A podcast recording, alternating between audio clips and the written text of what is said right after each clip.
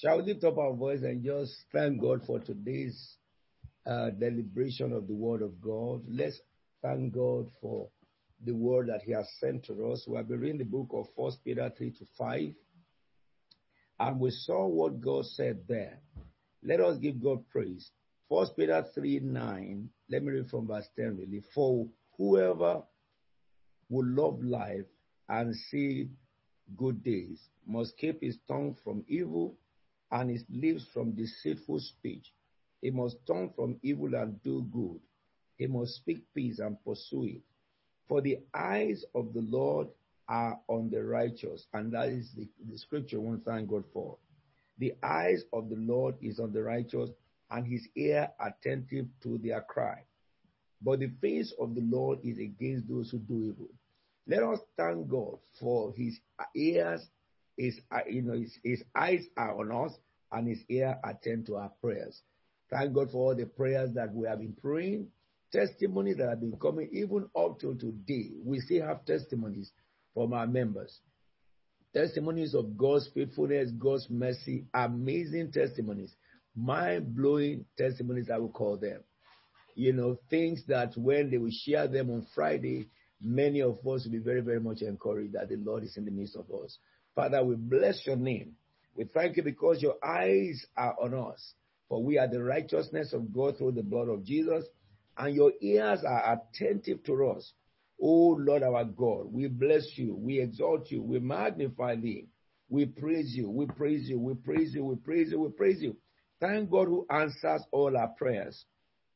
Oh, our God and Father, we exalt and magnify your name because you answer our prayer. Lord, we bless you because you listen to our cry. We thank you because you put words in our mouths. And as you speak by your spirit, you make it happen for those that God have healed miraculously through this broadcast. For people who have received scholarships suddenly through this broadcast, even in their university, post university level. For people who God have given houses, they have bought houses within this period. People who have been promoted in their works within this period. People who have been born again during this program within this period. For prophecies that God gave us from the month of April concerning the months to come, even especially concerning this month of August, September, and October. And it has started to happen. We begin to hear it on the news now. What God said to us that the government will begin to talk about from this month into the month of October. And it didn't catch us unawares. Let us thank God who speaks among us. The God who does not hide secret from us. As you read in the Bible, so we encounter in Christ Faith tabernacle. We encounter the God of the Bible exactly as, as he did with the people of old. Let us ex- exalt his name. Let us magnify him for his grace and mercy. Lord, we bless you. Lord, we exalt you. Lord, we magnify your holy name. We thank you, Jehovah. In Jesus' anointed name, we are praying with thanksgiving. The second prayer I want us to pray is this. You tell the Lord, let the word I will hear today transform my life. Lift up your voice I'm begin to pray. Oh Lord my God, I pray thee. Let the word you will speak today transform my life. The Bible says he sent his word and he healed his people and he delivered them from all their chains. So you tell the Lord, Father, the word that I will hear today from you will transform me. It will heal me spirit, soul, and body. He will, he will make me whole. The word I will hear today will change my life for good. It will transform my heart to the word, that your name may be exalted. Father God, we thank you because you have heard us and you have answered our cry. In Jesus' anointed name we have prayed. Amen, and amen. Now today we are going to go straight into the word because today is our Bible studies. And after the Bible studies, we will now go into prayers. But while I was praying, I told you that, you know, one of the things we thank God for is that in Christ Faith Tabernacle, God does so many miracles, including the fact that God does not hide from us what will happen in our nation for months to come. God tells us before they happen, and God tells us you will hear it in the news by this month, and it will build up to this month. And what God told us in the month of June, that by the month of August you begin to hear. If you have been listening to the news since yesterday night, you will have started hearing it. Really, the analysis was done yesterday night. And as God said that in the month of October, there'll be a shaking upon the face of the globe because some of the things that are deep, which was not revealed by the government, will begin to come out, and that will cause some panic. And we can begin to hear information from the United Nations if you have been watching the news, and if you have been watching the news, our own country too, BBC have been talking about it, ITV talking about it, Al Jazeera began to mention about it. So I'm saying that God, as He was in the Bible, as we read in the Bible, we encounter in Christ's faith tabernacle. We do not serve a God who will read the stories, but it's not happening with us. No. Mm-hmm. What about visions and revelations? People who have been coming to me who had visions and revelations. I'm talking about particular direction to their personal lives. And when I talk about vision, I don't mean a vague story. I mean instruction, godly instruction by angels of God telling us specific things that will happen and those things are taking place. Mm-hmm. Now happening among members. That is what I mean by vision. Not just somebody talking about I saw this, I saw that. What does it mean? We don't know. No, no, no, no, no. I'm talking about people who have who had instruction by God, the Holy Spirit, instruction by angels, instruction in their dream, revelation, direct, which gave them instruction on what to do, what next about their life and stuff like that. And those things are so. And this makes my heart happy. And that's the reason why I said that you should pray. That the same word that others come under, they are healed, they are transformed, they have testimonies, encounters.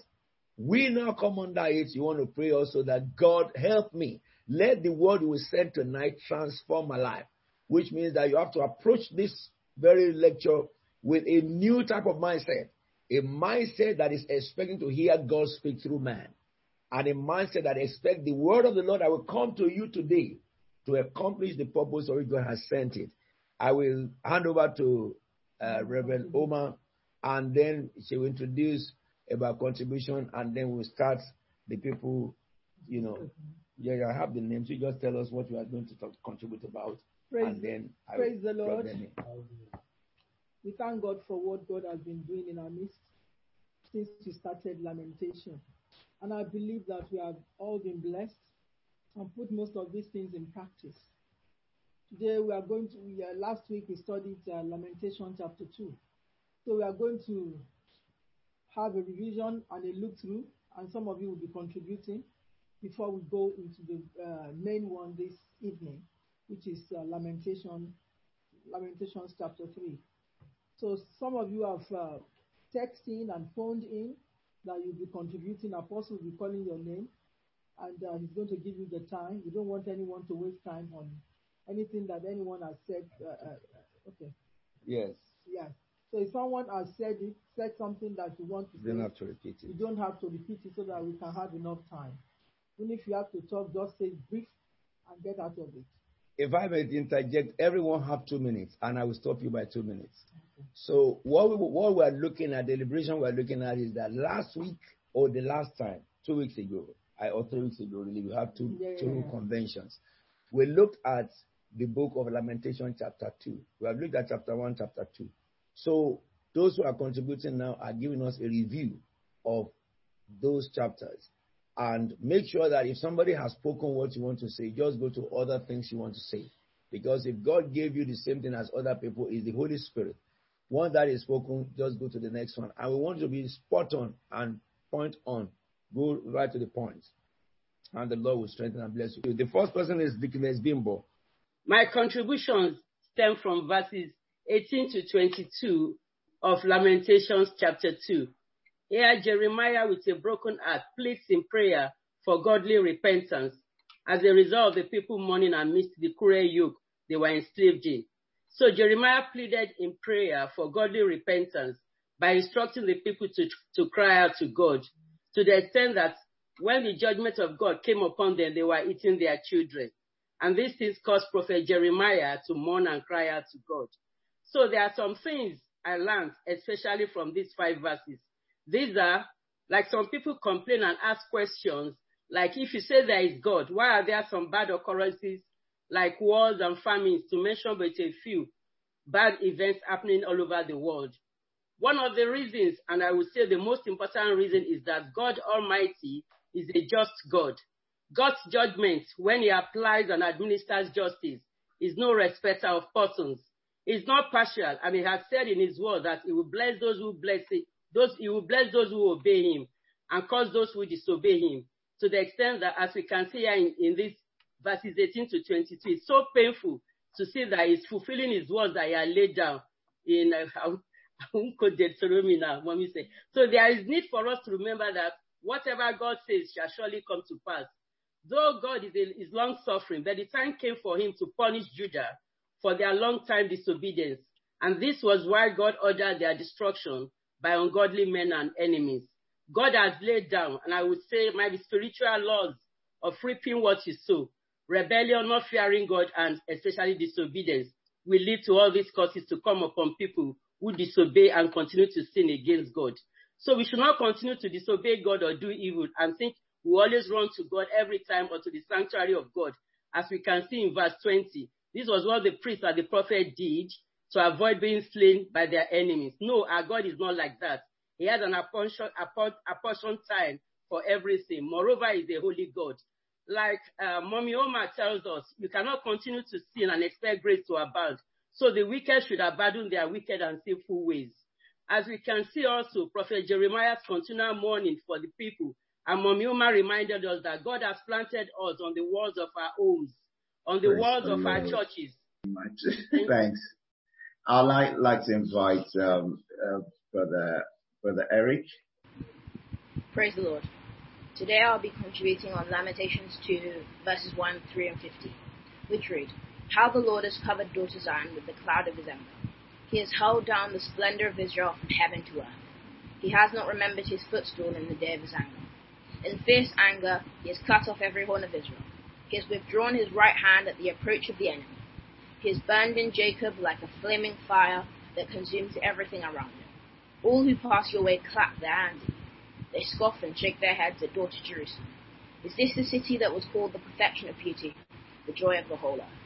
In the book of Exodus, we see that God led the way for Moses and the Israelites with a pillar of cloud in the daytime. And when Pharaoh tried to attack them, the pillar of cloud shifted from behind them to before them and prevented the Israelites from advancing. However, now, God covered Israel not in the cloud of his glory, but in the cloud of his anger. And also, just as God held down Satan from heaven to earth when he was prideful, the splendor of Jerusalem was no longer from God, as the people too had been held down from their former glory. Thirdly, Apostle used to sing a song. It says, My horn shall be exalted like the horn of a unicorn, and I shall be anointed with fresh oil. However, the horns of Israel were no longer exalted like that of the unicorn. In fact, God was so angry at their sinfulness and rebelliousness that the people showed, he cut off their horns altogether. Horns symbolized both military power, economic strength, and just general prosperity from God. When Israel lost their horns, they lost, among other things, their military strength, leaving them open to attack from the Babylonians and other neighboring peoples. Then, to rub salt in the wound, the enemies of Israel who had tried and failed to conquer the Israelites jeered and laughed at what had become of the once great nation that controlled them. From the days of David, where Israel had physical strength, to the days of Solomon, where Israel truly became an economic power. Throughout this past week, we've been talking about purpose and how to achieve our purposes. On Sunday, Mummy Emma spoke to us extensively regarding youths and others that achieve purpose and ones that didn't. Israel sadly lost their purpose, and their sin led to their ultimate demise. Even to this day, we have never seen an Israel like that of Solomon, one of the great world powers. Now we only see a war-torn, disease-stricken, and impoverished shadow of Solomon's Israel, which the great leaders of which the great leaders of this world now fight over. So, reiterating what I said last time, we as Christians must learn from the destruction of Jerusalem and stay strong in the Lord, because like that, the church has also seen a dramatic fall from. As Paul predicted in 2 Timothy 4:1, many preachers have forsaken the true gospel and turned to a doctrine of prosperity and deception for the sake of money. Some have admitted and repented, others have not. Churches like CFT, who preach the true word of God, form a very tiny minority. And like Noah in the days of the flood, we are all God has left on this earth. So we must run the good race, fight the good fight, and not allow ourselves to be entangled in civilian affairs. Amen.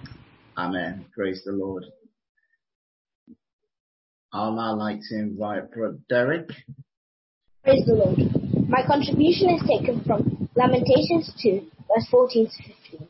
It reads, The vision of your prophets were false and worthless. They did not expose your sin to ward off your captivity. The prophets they gave you were false and misleading. All who pass your way clap their hands at you. They scoff and shake their heads at daughter Jerusalem. Is this the city that was called the perfection of peace, the joy of the whole? And in this verse, it explains that the people listened only to the prophets that gave good news. But the prophets that gave good news were just frauds and fakes, and they only spoke so that they'd be loved by the people. Although they probably knew that they'd be judged harshly by God. No one believed Jeremiah that Judah would come to an end, and they only believed that nothing like that would happen, and they were safe from being exiled or killed. But they soon realized the hard way, that Jeremiah was right. Even after Babylon came to rout Judah and barely left anyone alive, the majority of the people that survived were taken to exile. The people were now in poverty, still, and the people who were now in poverty still did not listen to Jeremiah because they felt like it was strange that Jeremiah was still preaching like even like that even though they knew that Jeremiah was telling the truth. Although the people who passed Jerusalem were clapping at them, it was not in applause. They were clapping because they were laughing at the fact that Israel decided not to listen to God, and this led to their doom. Many of the Israelites only realized that Jeremiah was right when they were in exile or when they had died. So plenty of them had died, and the majority of them had died without fulfilling their purpose. This can relate to our everyday life because in this day and age, God has told us through Jesus that many people will say that they are ministers and say to people that they are the Son of God and charging money for people who want to go to church. In conclusion, I'd like to say that we should not be fooled by people who profess to be ministers, and we should be able to follow God so that even in the time of crisis, this time of crisis, we'll be able to stand up and not be afraid. In Jesus' name I pray. Amen. Amen. Praise the Lord.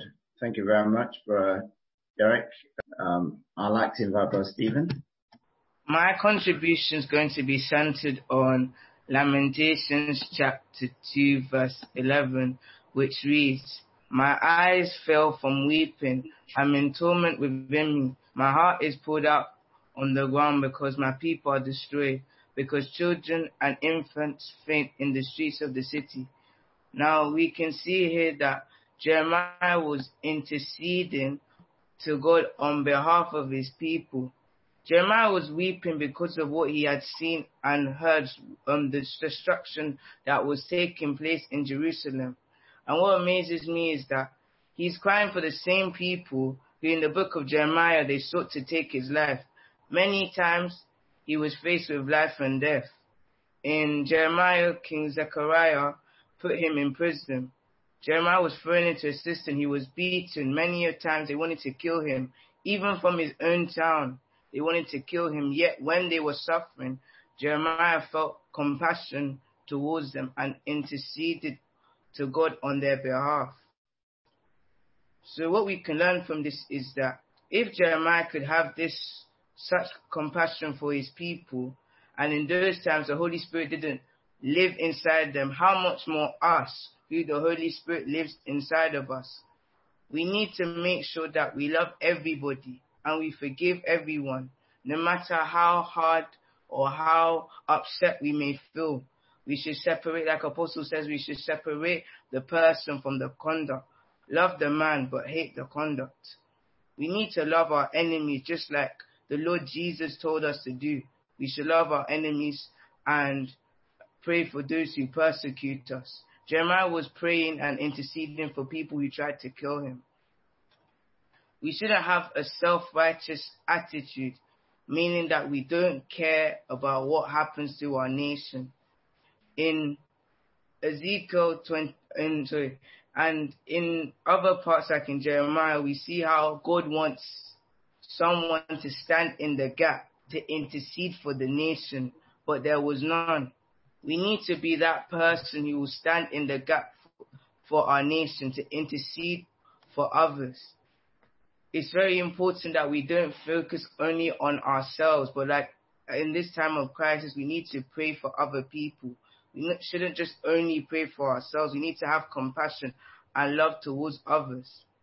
And what and in intercession, we shouldn't expect that it happens overnight. So when we're praying, we shouldn't expect the answer um, immediately, but we should carry on praying. We should pray until something happens. So we should push in intercession. Praise the Lord. Deaconess Mercy. Amen. Praise the Lord. Jeremiah, um, so Lamentation chapter 2 is all about God meting out his anger upon the nation Israel because they have rebelled and sinned against God. Verse 1 talks about how the Lord has covered daughter Zion with the cloud of his anger. May we not fall into the hand of the living God.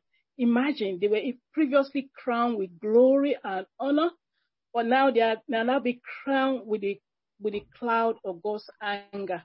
Verse 4 talks about like an enemy, he has strong his bow. His right hand is ready like a foe. He has slain all who were pleasing to the eye, for he has poured out his wrath like fire on the tent of daughter Zion. We all know that God used the hand of the Babylonians to make out judgment to the Israelites.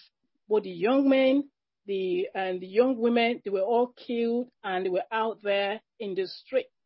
And also, even we in our days, we should take heed and ensure that we keep to the word of God. I know we have a covenant with God. When we walk with God, God keeps his covenant. But we also have responsibilities to keep the word of God because if we don't, then as the word of God says, it's a fearful thing to fall into the hands of the living God. And going down further to verse 7, this is what really touched my heart. The Lord has rejected his altar and abandoned his sanctuary. He has given the walls of our palaces into the hands of the enemy. They have raised a shout in the house of the Lord as on the day of an appointed festival, even up to this very day. Some of us that were opportune to visit Jerusalem, Israel, some few years ago, we went to the Temple Mount, but most of it is taken over by the Muslims up to now. You have the Temple Mount, most of it being taken over by the um, people that are not really God's um, chosen ones. We could only pray outside the walls of Jerusalem. We could not go into the temple. So as God spoke here, we need to take heed and ensure we keep to the word of God. Because the love of God in his house, once that love is taken away, we are no more following the ways of Almighty God. God will depart from the sanctuary. God will leave his, his holy temple. And we are the temple of God. We've got to make sure that this, our body, our lives, we live a holy life so that we do not allow the Spirit of God to depart from us. If the Spirit of God departs from us, then the contrary spirit, the devil will take over. May, may that not be our portion in Jesus' name. So a conclusion, we should ensure that we keep diligently in, in line with um, other parts of the scripture. We keep to the word of God and ensure that we don't depart from God's word so that we will not be subject to God's wrath. May God help us all in Jesus' holy name. Amen. Praise God. Amen. Amen. Praise the Lord. I think I can see Sister Philomena now. Um, and I'm going to invite you. I'm taking my contribution from Lamentation chapter 2, verse 14. It tells us about Jeremiah lamenting about prophets giving false visions and lies and not preaching the right message for the people to repent. It is still happening today. Some so-called men of God prophesy saying God says when God didn't say. They speak from their deluded minds to their congregation, telling them what they want to hear. We are privileged and blessed to be in the house of God, where we are taught the undiluted word of God Uh, father in the Lord, Apostle Williams, and oracle of God. And when you know the truth, the truth shall set you free. Lies by prophets will not go unpunished, as we see in Jeremiah 28, verse 15 to 17, in the case of Hananiah the prophet. This will be as a deterrent to any prophets of God who speak lies in the name of God. And what makes some prophets not to hear is sin. We pray that God will raise more oracles, and we as Christians should imitate their faith. In conclusion, as believers, the greatest oracle of God we should emulate is Jesus, who is the way, the truth, and the life. No one goes to the Father except through him. Jesus is the way to everything. Reference John 14, 6. Amen. Amen. Praise the Lord. Thank you very much, Sister Philomena. Um, I'm now going to invite um, Pastor Debbie. Praise the Lord. I want to just start by saying that it is a dreadful thing to fall into the hands of the living God because Lamentation 2 1 to 9 is all about God expressing his anger against the daughter of Zion, which is the church. But what stood out for me was the Lamentation chapter 2 verse 8. He said, The Lord determined to tear down the wall around the daughter of Zion. And I was just looking at the word determined, which means that God made a firm decision and it was being resolved, made a firm decision not to change his mind about his daughter of Zion. This is the church. So God, even though he was merciful and compassionate, there's a time that his mercy and his compassion runs out. So it is very important that we stay obedient. What are the sins that could have grieved the Lord's heart? The sin of pride and rebellion and disobedience. And the Bible says that he destroyed the walls. He removed the security. The wall signifies security. What are the things that make our life secure today? It could be our jobs. It could be our intelligence. It can be our wealth. It can be our health. It can be our friends. It can be our connections. It can even be our beautiful homes, our marital life. God can remove all those edge just because of sin. And God give us time and time and time again to repent. But if we still insist on being disobedient, being prideful, then he withdraw his mercy. We should not come to that point that God will withdraw his mercy because if God turn his back against a man, that man will be hopeless. So what is our learning here today? Our learning is that we should continue to be willing and to be obedient so that we do not fall from our secure position. It is God who has made us and we want to depend on him for the rest of our lives. May the Lord help us in Jesus' name. Amen. Praise the Lord. I'd like to um, hand back now to Apostle Amomi. Praise the Lord. I want to thank God for those uh, contributions. You have all done well. And I'll pray, I pray that the word of God will remain with us forevermore. We will do everything that we continue to study, even all other ones and, the, and from the book of uh, Lamentation in Jesus' name. Today, we are going to the chapter 3 of the book of Lamentation. Always have it behind your mind that this is the lamentation of Jeremiah in the midst of a terrible situation or in the midst of a terrible world. Today we look uh, we look uh, before in chapter one and chapter two. We look at the anger of God and we look at the way the people have messed up because of their lifestyle in chapter one. And in chapter three, we are going to be looking at the hope in the midst of affliction.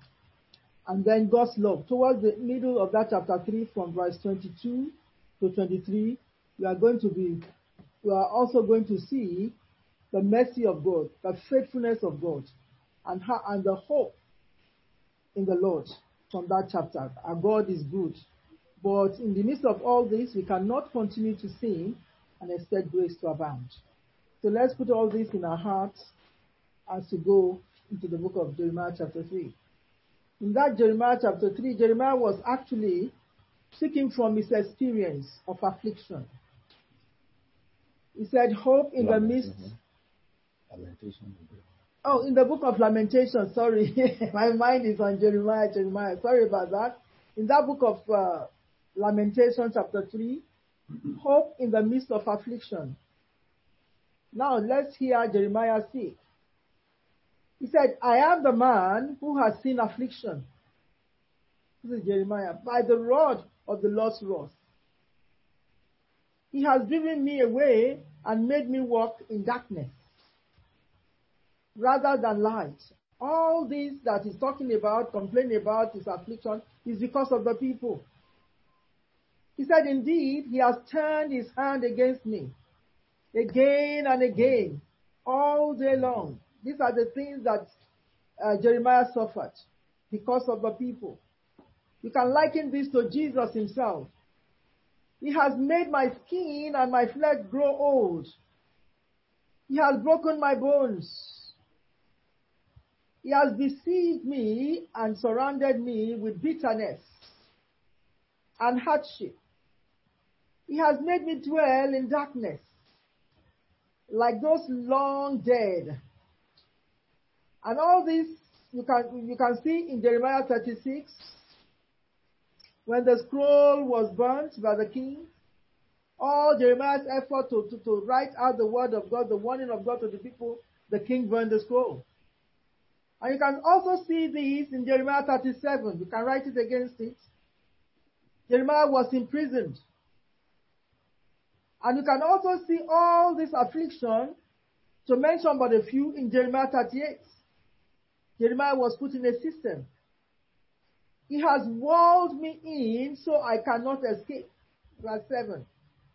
He has weighed me down with chains. Even when I call out or cry for help, he shuts out my prayers. He has barred, barred my way with blocks of stone. He has made my path crooked. All because of the people. Like a bear lying in, in, in wait. Like a lion in hiding. He dragged me from the path and mangled me and left me without help. These are all the things that Jeremiah had to suffer. So he's speaking to us about his affliction. And this is because of the people, the stiff-necked people. He drew his bow and made me the target for his arrows. He pierced my heart with arrows from his quiver.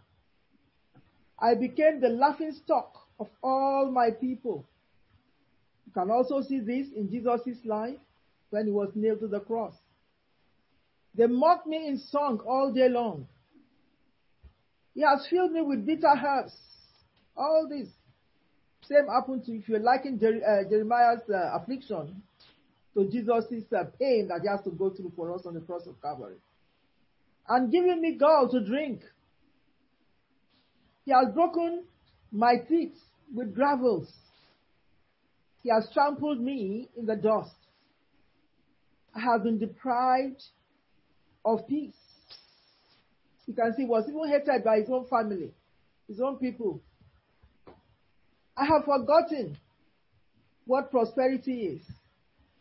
So I say, my splendor is gone. And all that I had and I had hoped for from the Lord, they are gone. I remember my affliction and my wandering, the bitterness and the gall. I well remember them, and my soul is downcast within me.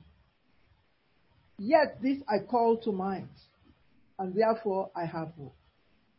In the midst of Jeremiah's affliction that he has mentioned as we, as, as we read in that uh, 1 to 20, he still had hope in all his affliction. What does that mean to us?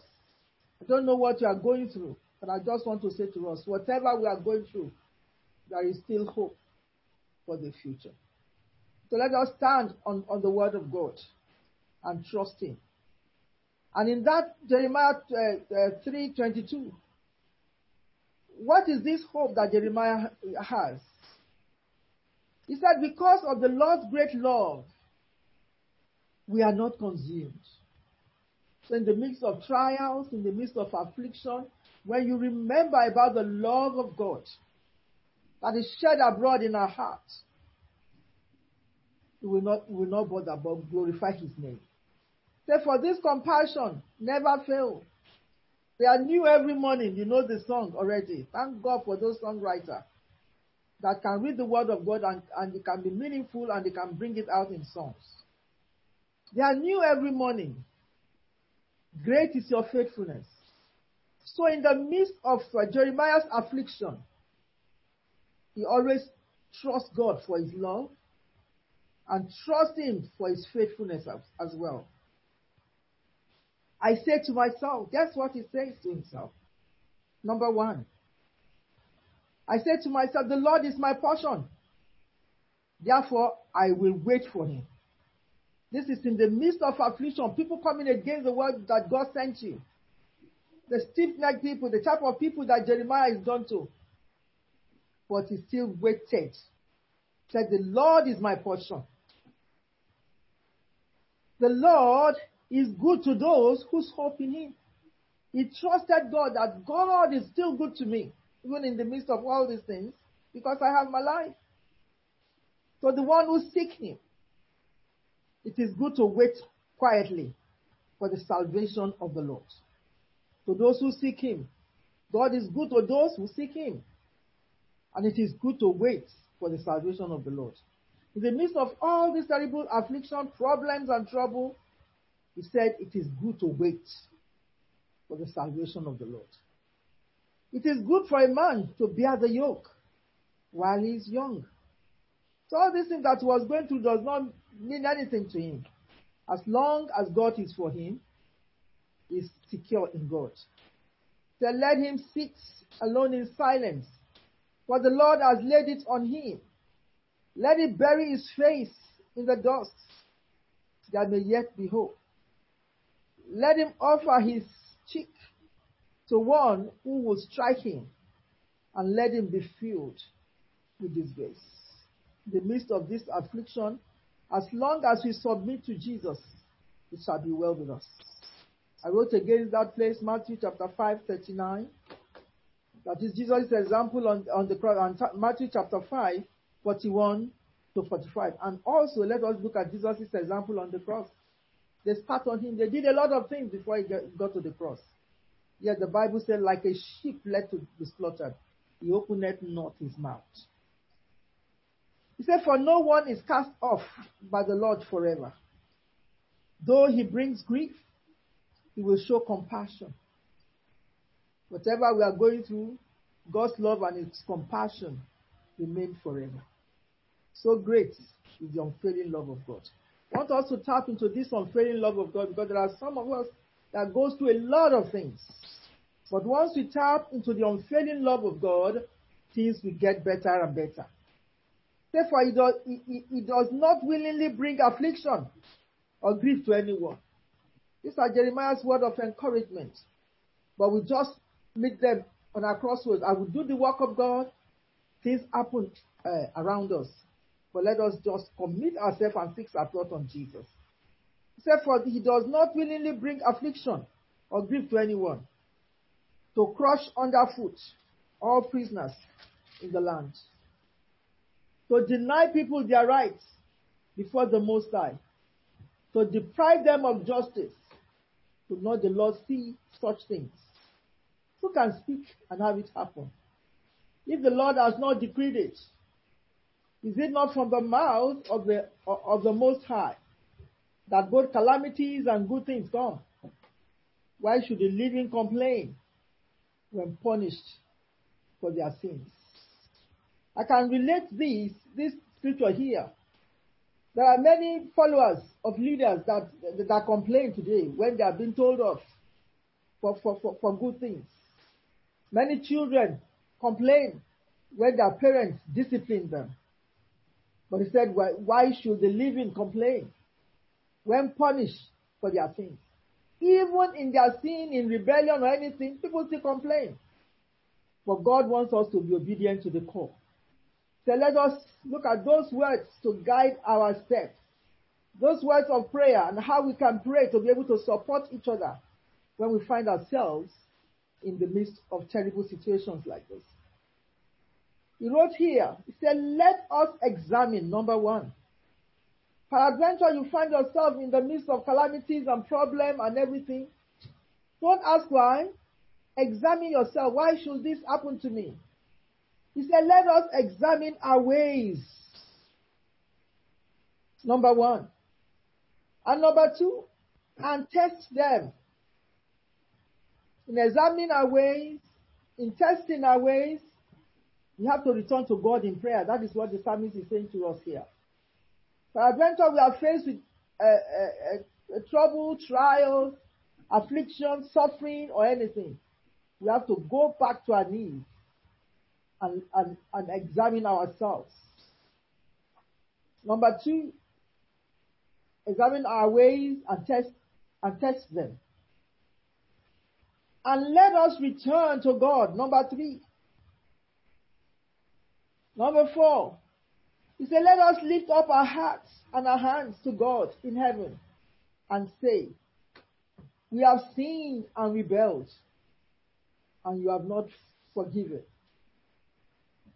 You have covered yourself with anger and pursue us. You are slain without pity. And that is what we see happen in Lamentation chapter 2. When the cloud is covered in the midst of God's rod, the heaven there is no rain. Things are not happening. The heaven has become bronze, like I said to us last week. We need to examine ourselves. We need to test our ways. We need to return to the Lord. We need to lift up our hearts and our hands to God in heaven and say, we have sinned, confess our sins, and say we have sinned and rebelled, and have not forgiven. As you have covered yourself with anger and, and, um, and pursued us, you are slain without pity. You have covered yourself with a cloud so that no prayer can get through. You have made us come and refuse among the nations. These are the things we need to do when we find ourselves in a terrible situation. If not, Deuteronomy 28, 23 to 24 will happen to us. May that not be our portion. Let us re- uh, re-examine our lives, and God will respond to us in the midst of His anger. Anger. 46. All our enemies have opened their mouths wide against us. We have suffered terror and pitfalls, ruin and destruction. Streams of tears flow from our eyes because our people are destroyed. My eyes will flow unceasingly without relief until the Lord, Lord look down, looks down from heaven and sees. What I see bring grief to my soul because of all the women of my city. The same thing happens to us when we begin to see the way people misbehave and they act to God. What our eyes see, look at the way people expose themselves on the streets of our nation. What our eyes see, even they are bringing it into the church. And even people from the church are copying them. May God grant us grace and wisdom to be able to restore godliness back in, into the household of faith. Those who are my enemies without curse, hold me like a bird. That reminds us of uh, Jeremiah 38, 6 to 13, when Jeremiah was put in a system. Say, those who are my enemies without cause, you can put that against uh, uh, 52, because if you have to go back home to study, to look at it. Jeremiah 38, 6 to 13 against that 52, 54, 56. He said, Those who are my enemies without curse hold, hunted me like a bird. They tried to end my life in a pit that is in the cistern. Thank God for the Ethiopian that God used for his rescue. And threw stone at me. Even that scripture did not tell us that they threw stone, but he's now reporting it in a genuine way to show us that he really went through a great uh, affliction as he delivered the word of God. So what is it that we are going through today? If people like Jeremiah went through it, we go through it and we survive it and overcome it in the name of Jesus. Say the the, the true stone at me. The water closed over my head, and I thought I was about to perish. I called on your name, Lord, from the depth of the pit. You heard my plea. Do not close your ears to my cry for relief. I want us to be encouraged by this very part of this scripture.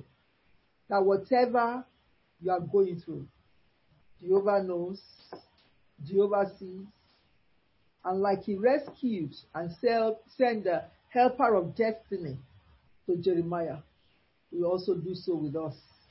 In Jesus' name. So be encouraged.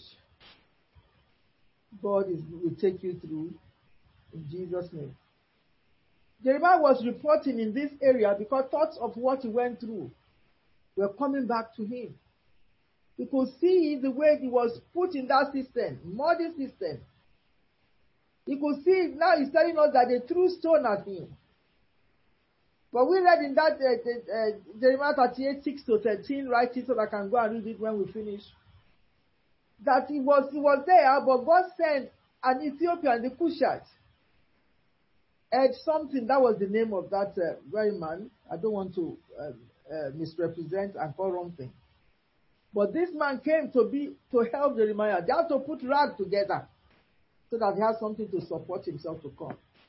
So when the thought of what he went through came to him, he started reporting it here. He said, but the only thing that saved him was that he called on the name of the Lord from the depth of the pit. Don't know what pit that we might be in. You know your own pit, I know my own pit. But all what God wants us to do is to call on his name, and it shall be well with us. You heard my plea. God is not a man that will not listen. When Jeremiah called from that pit, from that system, God heard his plea. Do not close your ears to my cry for relief, which you did not do.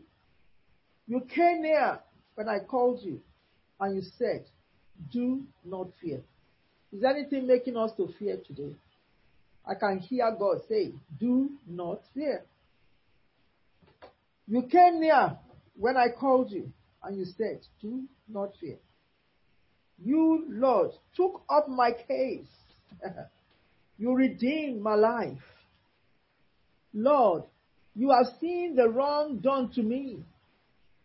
Uphold my cause. Jehovah sees, Jehovah knows. When Hagar was, was, was, was sent out of the house, God sent his angel concerning her and she was met in that wilderness. With her son, uh, Ishmael, God sent help to him. So Jehovah sees, Jehovah knows. When Jeremiah was in the system, he sent helper of destiny to him. When Jeremiah was in prison, we all know the story, he bought a land even while in prison.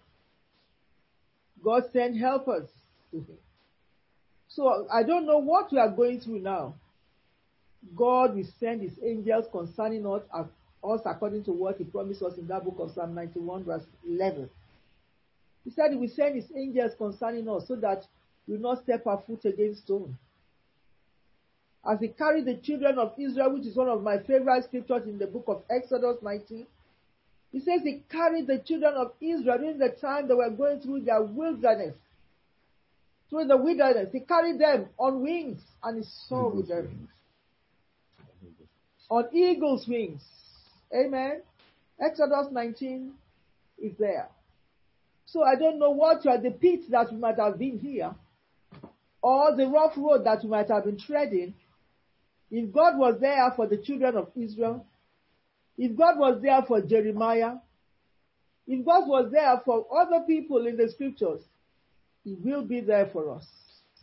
Because Jeremiah has an assurance to to, to, to, to make us to know here in the midst of this affliction, you can see God's love and faithfulness. God assisted him. He said, You uphold my curse. You have seen the depths of their vengeance, all their plot against me, even his own family. But Jesus stood by. God stood by him. Lord, you have heard their insults you, you see, as I began to read this, I can see Jesus in the picture of this affliction and everything that Jeremiah went through.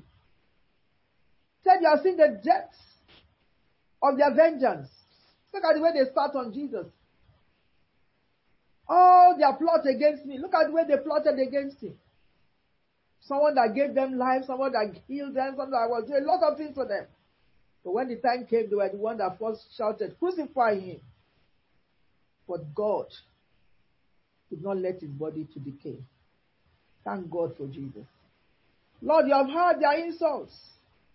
Verse 61, all their plot against me. what my enemies whisper and mutter against me all day long. These are the Peninnah of our day. All Peninnah and the children, what they did to Samuel, you can see it here in this picture here. The same with Jeremiah, your household. What my enemies whisper and mutter against me all day long.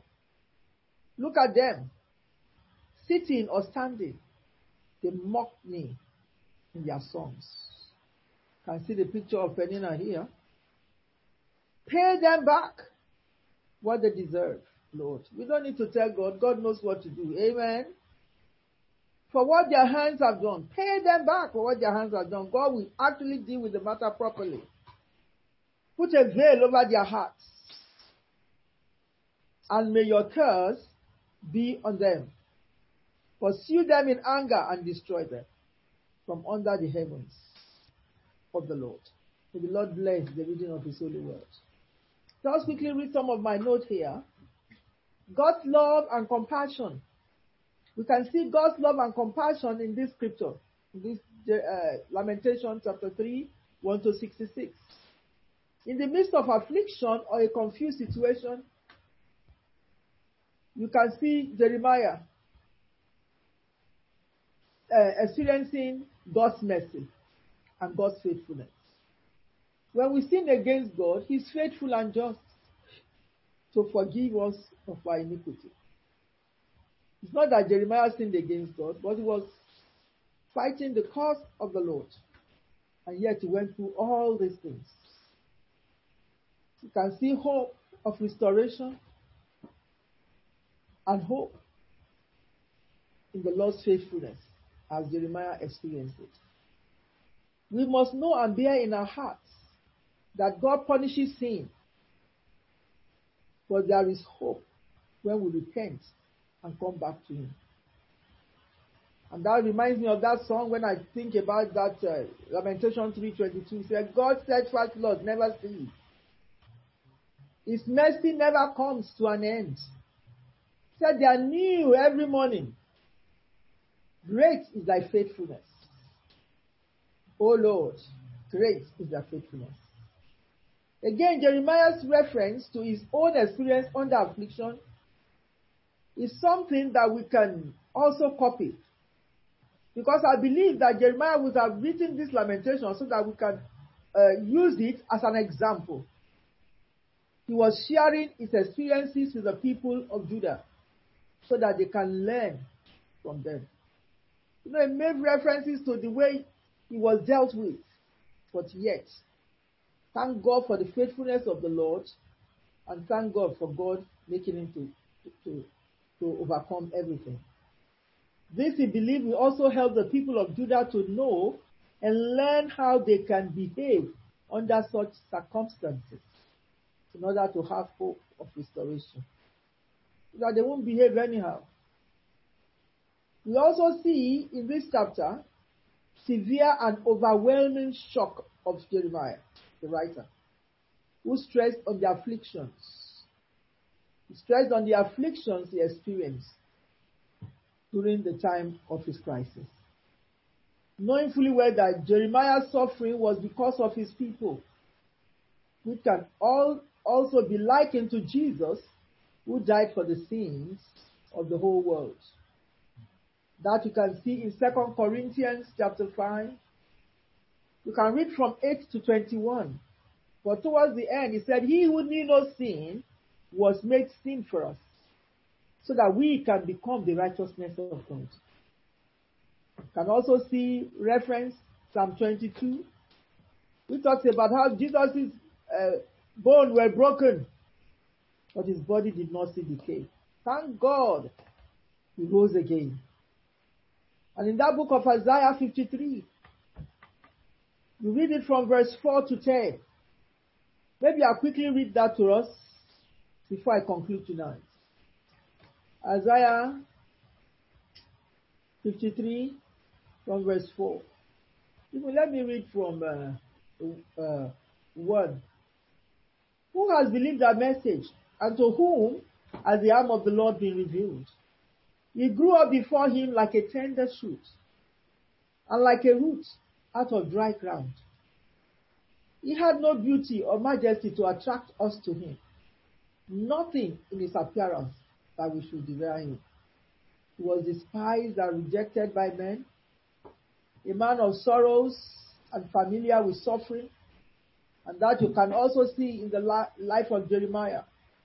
Jeremiah was familiar with sufferings, like one from whom men hide their faces.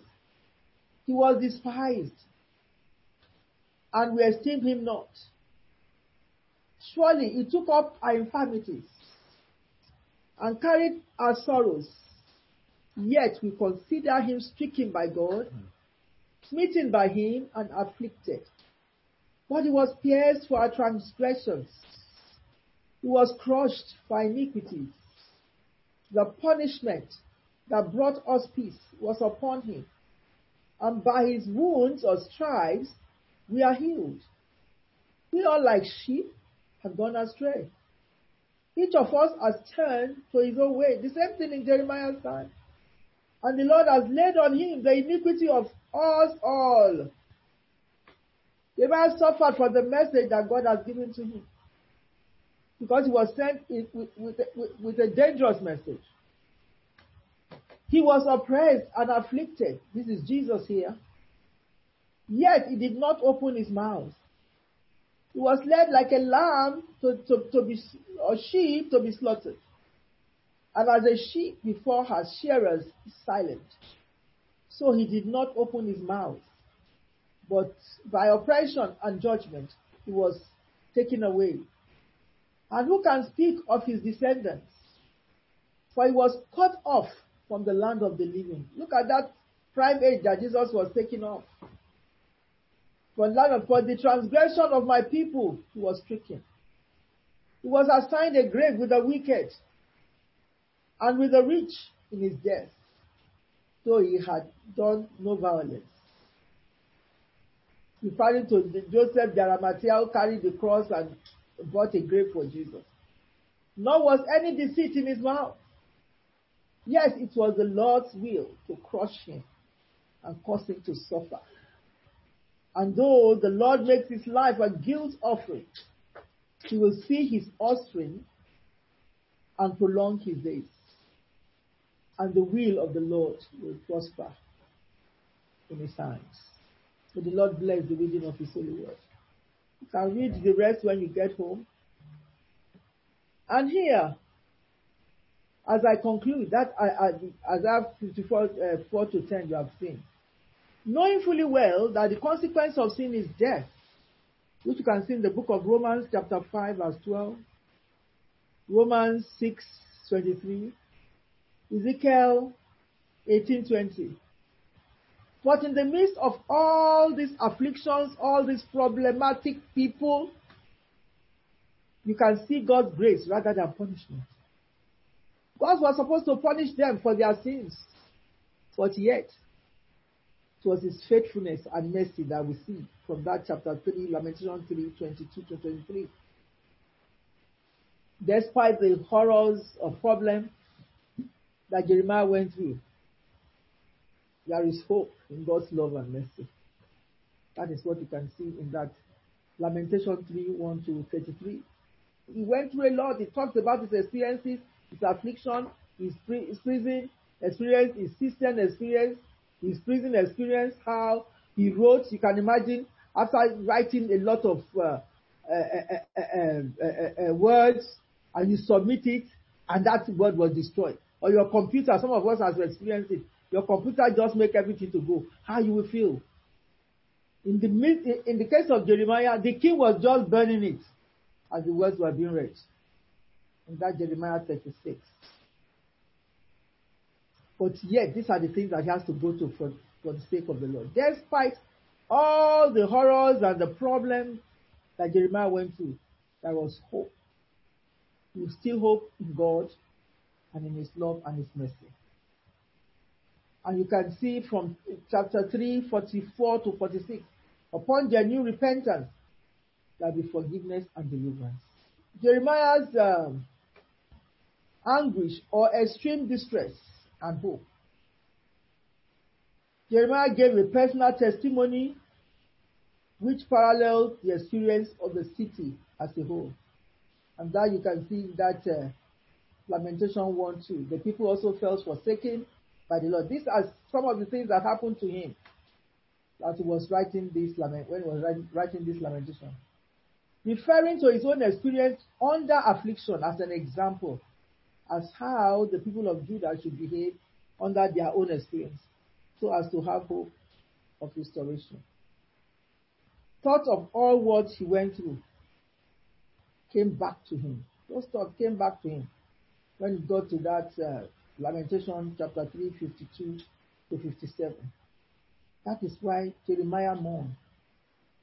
Because there I said, Jeremiah mourned. Why? Why did he mourn? Why was he mourning? Why did he mourn chapter, chapter 1, chapter 2, chapter 3? The same thing. Jeremiah mourned for all these reasons.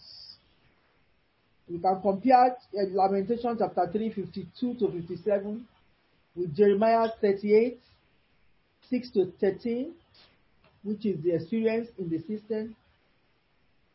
Let us not just hear now and just go back and sleep on it. Let us go like the Berean Christians and read all these scriptures I'm giving to us. Why did Jeremiah mourn? Why did he write lamentation? Apart from what happened, the destruction of the temple and the punishment of the sin of the people in chapter 2, why did he mourn? You can see in Jeremiah 37, Jeremiah was put in prison. Why did Jeremiah mourn? Jeremiah mourned in that Jeremiah 36, the burning of the scroll. Start doing a lot of what God dictated, a lot of things to him. Baruch took the dictation and everything. By the time they got to the king to be telling the king what happened, the king took it like uh, some rubbish. He started burning it on the fire. Can make somebody to mourn because people are not taking the word of God seriously. And that is exactly what is happening today. Many people are mourning, many leaders are mourning over their churches. Many parents are mourning. Friends are mourning their friends. That you can see, you can see love in action in this Jeremiah, Jeremiah chapter 3 when it gets to that 22. The Lamentation chapter 3 reminds us that the faithful love of the Lord never ceases or ends. In the midst of all these things that is happening left, right, and center, God is still love. Let us have that heart of God to love. And instead of uh, getting angry, let us just continue to love. The Lord will guide our hearts and give us a heart of flesh to love. His mercies are new every morning. His compassion will never fail us. God's faithfulness is great. Lamentation chapter 3, verse 24. The Lord is our help, and let us put our trust in Him. Despite all that Jeremiah went through in his lament, he spoke of God's love and faithfulness. I don't know what you are going through now, but God wants you to continue to speak about His love and to speak about His faithfulness. The Lord's love never fails and is always available. You will always have what you need to thrive or flourish or prosper. When you love others, you cause them to thrive as well. Faith comes off to conquer. For in these verses, the prophet concludes with some, with some words of comfort. Prayer is the breath of the new man, drawing in the air of mercy in petition and returning it in praises. It proves and maintains the spiritual life. And this silence their fears and make their spirits to be calm as well. Hence God's re- response. Fear not in that verse. I did not remember to put that verse down. I want to tell us in the midst of affliction or anything that we are going through. I want to encourage us to fear not. This was the language of God's grace. by the witness of his spirit with their spirits. And what are all our sorrows compared to those of our Redeemer? Let's take note of this. Will deliver his people from every trouble and revive his church from every persecution. He will save believers with everlasting salvation, while his enemies perish with everlasting destruction. I rest my case here. May the Lord bless the reading of his holy word. But whatever we are going through, let us always see God's faithfulness and God's love. And it shall be well with us in Jesus' name. Amen. Yes, we are going to pray from the book of Jeremiah. Two major things that I want you to recognize, as uh, Reverend Oma have been telling us. The, the book of Lamentation speaks about God's judgment on the on the ungodly nation, that is Israel, that have gone godless, and God will not spare them. However, when God was punishing the sins of Israel, the soul of Jeremiah is being tormented. And that is similar to Christ and the world, like she has said. But I want us to recognize this in verse um, six, uh, verse um, 39. He says, Why should any, chapter 3 of Lamentation, we are looking at verse 39, why should any living man complain when punished for his sins? Let us examine our ways and test them, and let us return to the Lord. All right. Then verse 41 says, Let us lift up our hearts and our hands to God in heaven and say, We have sinned and rebelled, and you have not forgiven. Now, what the key thing there is this if you are suffering at all for anything, let's say some things are happening to you, and it's contrary to what God says should happen to a believer. Remember where you are falling. We're going to bow our heads now. We're going to ask God for mercy. Begin to pray for mercy. Lord, have mercy on me. Lord, have mercy on me. I repent before you. Tell the Lord, if you know a particular thing you are doing wrong, ask the Lord to how to, to forgive you. Tell the Lord you are sorry for those ways of behavior. We read yesterday from the book of First Peter chapter 1 and 2, where God was affirmatively telling us, if I read it as you are praying, asking God for mercy, in chapter 1 of First Peter, God said um, in verse um, verse 13, therefore prepare your mind for action, be self-controlled, set your hope fully on the grace God has given you. As obedient children, do not conform to the evil desires of this world. Verse 14, if there's any way you have conformed, ask the Lord to forgive you. Because if you conform to the evil desires of this world, that is what made God punish Israel in the time of Jeremiah. And that is one of the things that lamentation is talking about. You are not supposed to have misfortune as a child of God. But if you if you conform to the evil desires of the world and you think you get away with it, God will punish iniquity. He says, where you used to live in when you were in ignorance. We cannot be doing the things we are doing in the world. Now that we are born again, if you do it, you will have you will punish for it. So ask the Lord to forgive you. He says, But just as your heavenly Father is holy, be holy in all that you do. And chapter 2, in verse 1 says, Get rid, therefore, of all malice, deceit, hypocrisy, envy, slander of every kind. Tell the Lord to just have mercy on you. Pray that the Lord will flush your mind of every activity and attitude of the world. The love of the world is enmity to God. And these are the things that bring uh, affliction and punishment to God's people.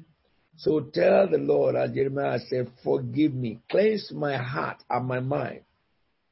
In verse 2 of chapter 2 of Peter, it says, like newborn babies, crave pure spiritual milk, so that by, by it you may grow up in your salvation. So ask the Lord for strength now. Ask the Lord to give you strength. Back to that, your lamentation. Ask the Lord to give you strength because if you look at verse 22 of chapter 3, He says, Because of the Lord's great love, we are not consumed. Yes. Tell the Lord, extend your love to me. Have mercy on me, Lord. Have mercy on me, Lord. Extend your love. Have mercy on me, Lord. Tell the Lord, extend your love, your hand of love towards me. Have compassion on me, for your compassion never fails. Tell the Lord, I have sinned and fallen short of your glory. I ask you for mercy. Cleanse me with the blood of the Lamb. Tell the Lord, cleanse my mind from all evil thoughts. I have used my eyes wrongly. I've used my mind wrongly. Tell the Lord, I'm so sorry. Cleanse me. Cleanse me. Purify me before you. Let your compassion be, you know, let it reach me. Stretch out your hand of compassion. He says, for the love of God, never- he- he- we we are not consumed. Oh, and his compassion never fails. They are new every morning. Great is your faithfulness. Tell the Lord, extend your love and compassion towards me. Lord, in this very season, extend your love and compassion towards me. Now begin to pray for protection. For between now to the end of this year, Lord, protect me, Lord. Protect us from all evil. Tell the Lord, protect me from all evil. From all Everything the devil will throw at this world, protect me and my family. Don't let it touch us. Jesus. Protect me and Father, in the name of Jesus Christ of me Nazareth, church of God, Christ in the shaking that is coming in the month of October, do not let me have part in it. Don't let me have part Father, protect. The like Bible says, He that dwells in the shelter of the Most High will abide in the shadow of the Almighty. Yes, I will serve Tell the Lord, I dwell under your shelter. I abide under your shadow. whom I trust, Lord Father, Lord, protect me. Spread your wing over me, deliver from the fallow over every member of my church. If you are from any other church, pray for all members of your church in the name of Jesus. The That Lord, let the blessing that will come to the end of the year be ours. Christ Church Tabernacle and the But your judgment, oh God, let it bypass me. He said, when I see the blood, I will pass over you. Tell the Lord, Cover them with the let, let your judgment pass over me because of the blood of covenant. Jesus, Lord Jesus. Let infirmity pass over me. COVID will not reach my house. It will not reach my family. Pray and tell the Lord. With the blood of Jesus. COVID and sickness, infirmity, judgment of God will evade me. They will not reach my family. They will not reach my house. affliction, Lord Jesus, They will not touch anyone that could be afflicted and it will affect me. enjoy your faithfulness. Pray for the us of God over all your family members. Between now and end of this year, the judgment that is passing will not come near you. Tell the Lord the wrath of God will not branch in my house. Cover us with the blood of Jesus. Cover us with the blood of Jesus. Let's pray for everyone now that God will secure our jobs. Many more people will be retrenched as we go to the end of August. It will increase in September and October will be very deep. When the recession is going to be very deep. And it cannot be covered anymore. name of Jesus. And many will lose their Oh, jobs. Pray and tell God, well, oh God. protect my job, Anywhere that we go in increase me in wealth, promote me in Oh, the time. The Bible says in the time of famine, Oh, my people will enjoy God, plenty. Tell the Lord, in this famine that is coming, this famine that is pour your plenty upon Pour our house. plenty, pour your plenty. upon our churches. Pour your plenty upon our people. In the name of. Jesus, pray for yourself. that is submitted We will not have part in this. Oh, Oh. Father, we pray in the name of Jesus Christ of Nazareth. You are faithful. You are faithful. Let your mercy be upon us. Let your mercy be upon us. Oh, Let your mercy be Your upon us. Let your mercy be upon us. Oh Lord our. God, Father, in the Borebo name Shitara of Jesus, Masande. great is your faithfulness. Father, we bless and glorify your holy name. Even when we are unfaithful, oh God, you are In faithful. Jesus' anointed Thank name, we are praying with. Father. Amen. Amen. Now I will lead you three more prayers. In the book of First Peter we read today, chapter 3, verse 10 to 12, it says, Whoever loves life and, will, and see whoever will, will love whoever will love life and see good days must keep his tongue from evil. So if you use your tongue to speak evil, it can it can reduce your lifespan on earth.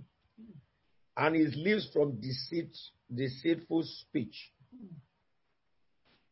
And the King James Version say from guile. Your tongue, your lips. And he said he must turn from evil and do good. Why? Because everything you do is a seed.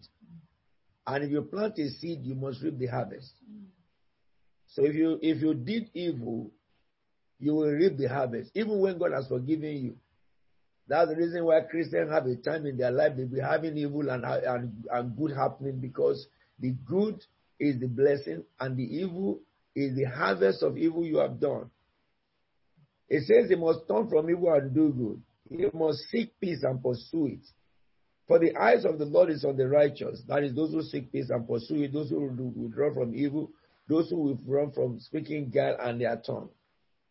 His ear is attentive to their prayer. We're going to pray, Lord, assign your messenger to the door of my lips.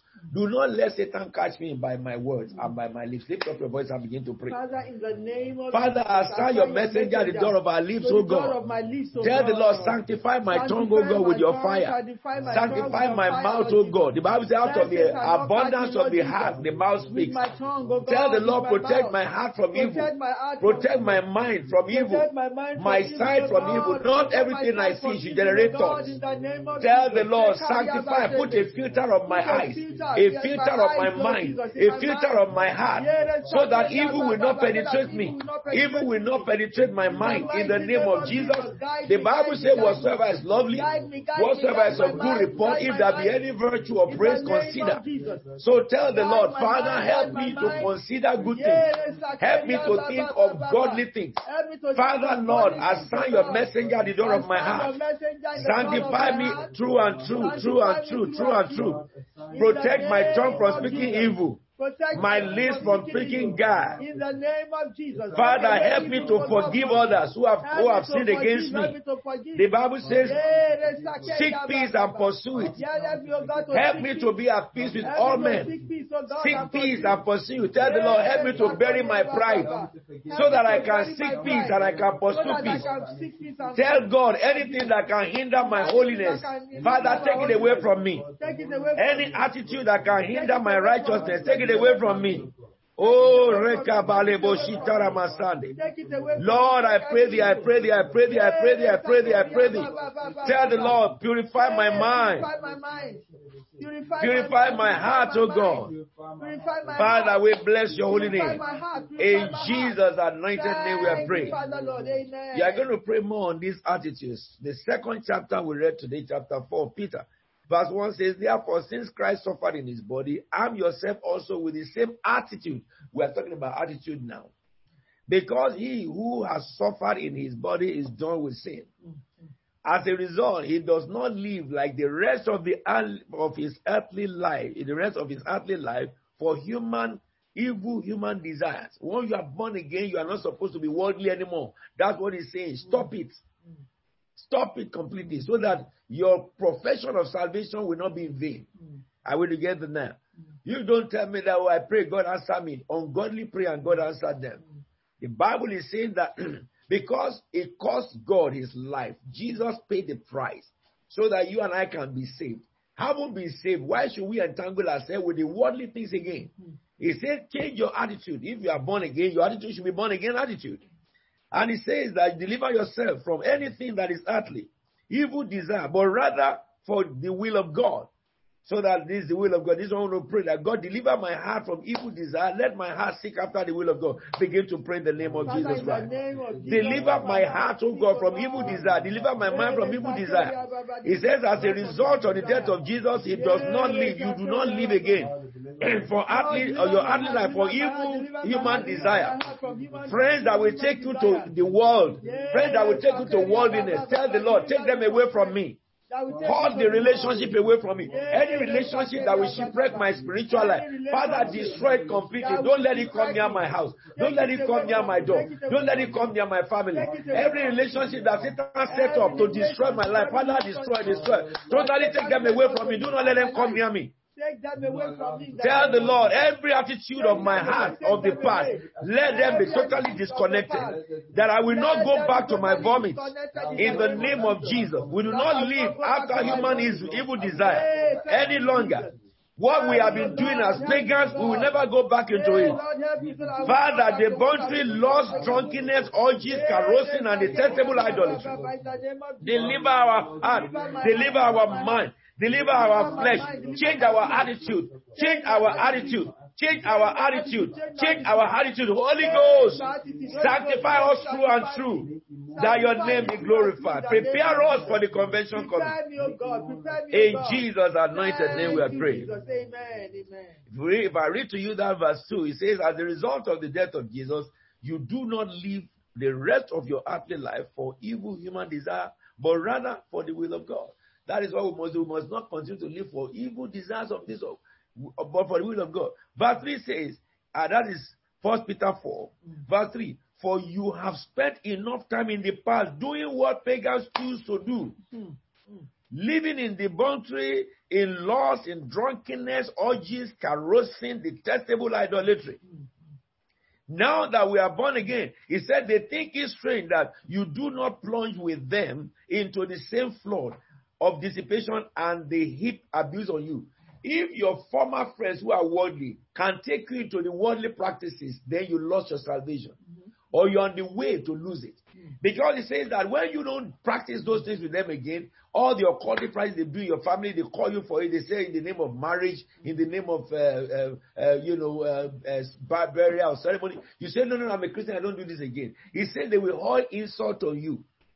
But if those people do it and you send money to them, then you are partaking in them. So you are no more a God worshiper, you are an idol worshiper because you have given them your own uh, approval, seal of approval. And this is what he said. Now that you are born again, be different in the attitude of your mind. There are many scriptures in the in the in what we read. Some some uh, verse seven of that chapter four says, "The end of all things is near. Therefore, be clear-minded and self-control, so that you can pray." So, if you are not clear-minded and self-control, you cannot pray. God cannot answer the prayer. Above all, love each other deeply because love covers multitude of sin. You cannot be grudging with a member of the church or another Christian for what reason? You cannot hate them for what reason? Whatever they have done, let them go. Offer hospitality to anyone without grumbling. When you do hospitality, you don't have to grumble. You are not compelled to do it. Anything you do to help other people, don't go and be telling them that if not if it's not me who helped you, you know, you know, you know what it is. You don't say things like that. Because God is the one who permitted you to do that. Each one should use whatever gift you have received to serve faithfully, administering God's grace in the various forms. If anyone speaks, he should do it as speaking the very word of God. Verse 11, I'm reading. If anyone serves, he should do it with the strength God provides him, so that in all things you may praise the name of the Lord. Now, I want us to, to lead you into one prayer before we stop. You know, in the book of First Kings that we read, yesterday, uh, Pastor um, Ben he, he prayed from this scripture, but it's the scripture for today. That is chapter 13, the man of the man of God from Judah. The Bible never tells us the name of the man, and all what we know about the man is that he's a man of God from Judah. This tells you that in the time of all these major prophets, there are other minor prophets all over the place there too, that God used them for other things. It's not that the whole of Israel had become devilish. In this time, Jeroboam was ruling over Israel, as we have been reading, and he had built up altars for Lucifer, altars for idols. He had appointed priests from people who are not called into priestly because he's assigning them a new order of priesthood for, for Lucifer. But then you have the Ahijah, the man of God who prophesied concerning him. He was still alive, but he's getting old. And then you have this young man, the man of God from Judah. One thing about the man of God from Judah is that he had the word of God. Go and warn Jeroboam. He went and warned Jeroboam just by the altar. Jeroboam and the man prophesied to the altar, and the altar split instantly. It broke into two. So Jeroboam got angry and stretched his hand to grab the man. His hand became withered. He had to beg the man. And the man pleaded to God, and God healed Jeroboam.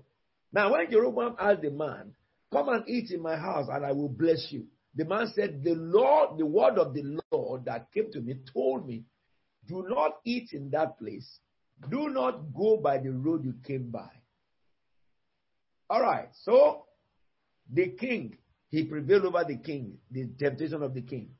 Then he started going through another way as the Lord told him. But while he was going on that way, suddenly an old man of God who was with Jeroboam, you know, all of them who are with Jeroboam have compromised their faith. So this old man of God is one of those who have compromised with idol worshiping. He's no more a man of God. Okay, he had lost it. He now said, Where did he take? They told him he ran, he went to him and said that, you know, come, come, come, come back, let me host you. And the man told him the same thing that the word of the Lord came to me and said to me not to go back, not to eat and stuff. And you know what that old man of God said? The old man of God said, Angel told me, who is superior, God or angels? How did that man of God from Judah, the young man, why, what made him follow this old man? Respecter of man. Respecter. Oh, he's a big name. He's a popular man. He called me, I must go there. I must be involved. I must be identified with them. Oh, let me invite them to my pulpit. That is what killed many people. That's what killed the man of God from Judah. A fallen man told you, lied to you. How will he? He's only lying because he doesn't hear God anymore. How many people have fallen on earth today because of their respect of man, not respect of God? When you have fear him, when you respect a man, and the man is no more doing what God's will is, you cannot respect his word. You respect him as a human being, but you cannot allow him to tell you what God is saying. It's not him. God, the word of God has left his mouth. It doesn't matter how many crowd he carries eh, that follow him. Where the lie will be always be teaming with, with people. Where the truth is, is very, very few who go there. Jesus said, eh, broad is the way that go to hell. Narrow is the way that go to, the, to, to life. Where you teach truth, many will not come. I tell you. And the, the, the few who come, or those who come, they are people who really want to go to heaven. So, the reason why he was shipwrecked was that he respected man above God. You are going to pray that God help me that I will not in my life respect man above you. Help me, oh God, so that I will be able to trust you totally. Deliver me from the attitude of respecter of man. Lift up your voice and begin to pray. Father, in the name of Jesus, deliver me, deliver And tell the Lord to also give you a sound mind to know when God is speaking. In the name Tell God, give me sound mind. Deliver me, give me If anybody is a man of God and they have fallen, help me not to continue to exalt a fallen man. Help me to exalt your word above man. Give me discernment that I will not be shipwrecked by those who are falling away. Oh Lord my God, deliver my soul. Deliver my soul. Deliver my soul, oh God. Baranda.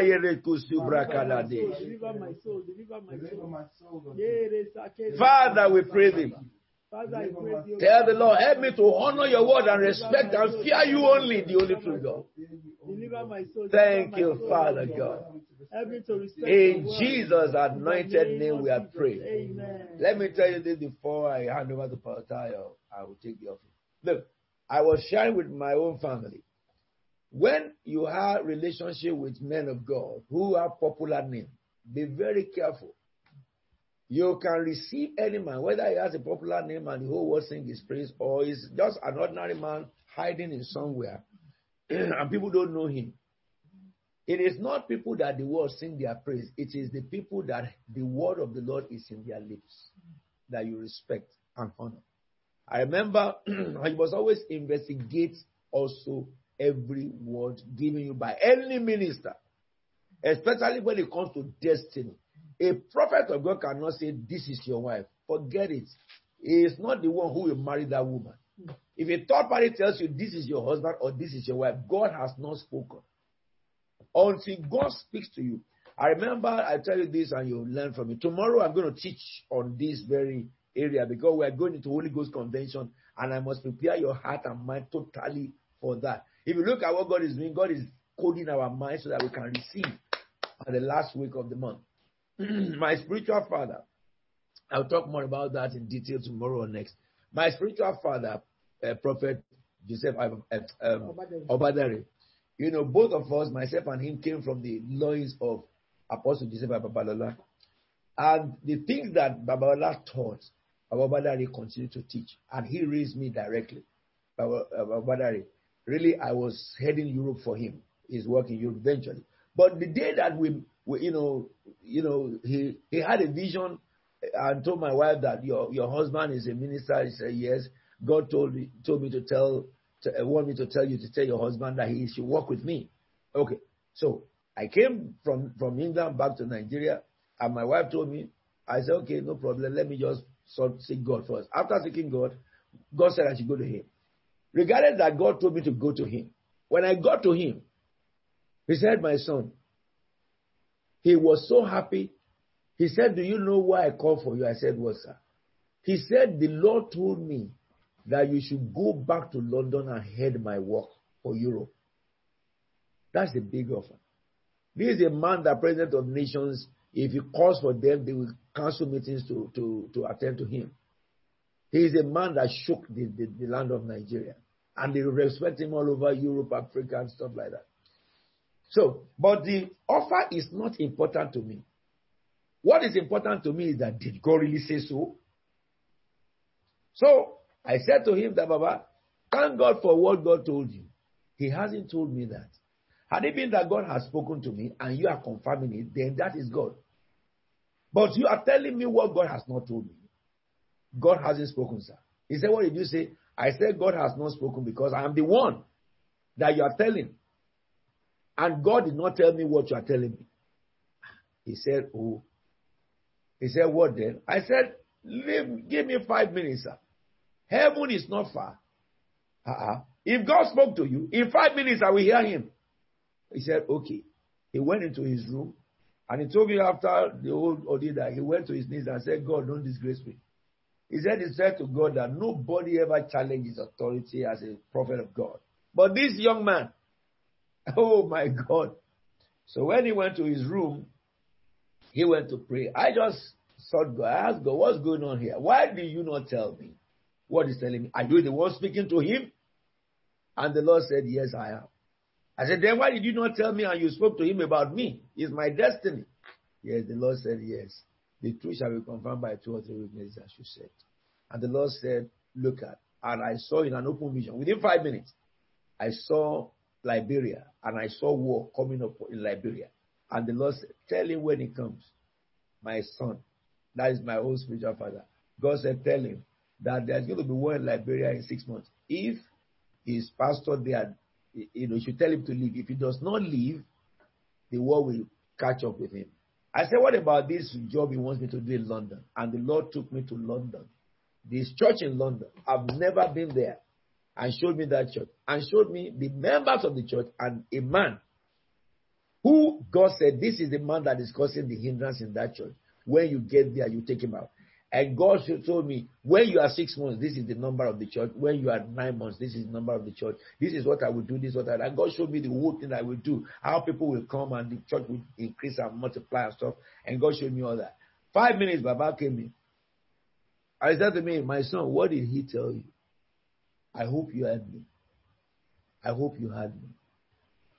This is Apostle Williams. This is 2000. And this was 19, 1988. This is 1988 that I'm telling you. You know, 1988 to 2000 is how many years? That is 88, 88 to 90 is two, 12 years. 12 years plus 20 years. 32 years ago, I was in my 30s. Are you with me now? So my spiritual father told me, and I said, wait, ah, God is not far. You listening to me, you have to sort yourself out within now and the end of this coming week. You must hear God clear. You must hear God clear. And my spiritual father said that this is the reason why God told me that you should go and head my church because he said, I've been looking for somebody who can challenge what God tells me.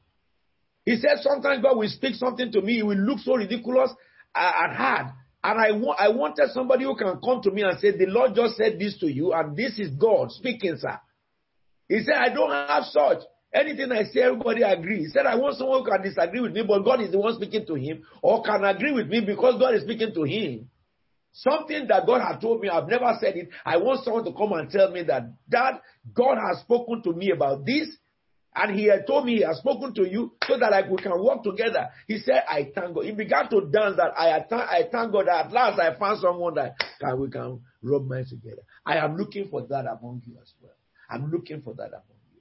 We're going to pray one more prayer. I'm going to tell the Lord anything that clogs my heart and my mind from hearing your audible voice, from seeing vision, from seeing trance, Lord, take them out of me. Lift up your voice and begin to pray. Father, Lord, make me an instrument in your hand. An instrument in your hand, Lord Jesus. Father, in the name of Jesus, anything that clogs my anything that clogs my mind and my heart, mighty name of Jesus, every form of and my heart, laziness is seeking you. Every form of pride is seeking you. Father, take it out of me. Give me a humble spirit. out, take them Give me a heart that truly Take them out, desire you to. A heart that really Give me a seek your face, oh God. A heart that can never be tired. A heart that does not philosophize you. A heart that submit to you. A heart that truly love you, oh God. A heart that will hear you, oh God. A heart that will touch heaven, oh God. A heart that will hear your voice, oh God. Give unto me, oh Lord. In the next few days, oh God. Change me totally. Transform me completely. That I may hear you and speak with you mouth to mouth, oh Father. Oh, That is who I am. Oh Lord, make a new man of me. Make a new man of me. That your name be exalted. Thank you, Father, because it's done. Thank you, Jesus. In Jesus' anointed name we are praying. May the Lord answer your cry. Amen. I say the King of heaven will answer your cry. Amen. May the mercy of God surround you. Amen. May the Lord answer you when you are in distress. Amen. May the name of the God of Jacob protect you. Amen. May he send you help from the sanctuary. Amen. May he grant you support from his Zion. Amen. May the Lord encourage you in this season. And remember all your giving, all your sacrifice, commitment to him. And may the Lord accept your burnt offering from you. May the one who gave wisdom and knowledge and discernment to Solomon, may he grant you the desires of your heart. As Solomon asked him and he answered, may he answer the cry of your heart. And may the Lord make all your plans succeed. The Bible says in the book of Second Corinthians, uh, Chronicles chapter 7, from verse 7, it says, after Solomon had finished praying, and then he had finished building the temple, and then they also carried out what is in his heart, his royal palace. He said the Lord appeared unto him. Ability to complete, receive in the name of Jesus. Ability to fulfill what is your desire, receive in the name of Jesus. Ability not to faint in your pursuit in life. When the, when the, when the, when, when your body give up, the Spirit of God will kickstart you. Receive it in the name of Jesus. Ability not to stop, not to give up, to keep going until you reach the end of your race and until you succeed in what God has said you. Receive the resilience in the name of Jesus Christ of Nazareth. The Ability that will not accept any bad news as the end of the road. That will turn every bad news to challenge and that will change it to, to, to try triumph in the name of Jesus. Receive such ability. The Lord will make all your plans succeed. You will shout for joy when you are victorious. You will raise up the banner of the name of the Lord. And may the God of Bethel, who appeared unto Abraham and promised him, confirm the promise in Isaac, fulfill the promise in Jacob and you. May he look at your request of this year and the rest of the month of August. May he fulfill your request. In the name of the Father and the Son and the Holy Spirit.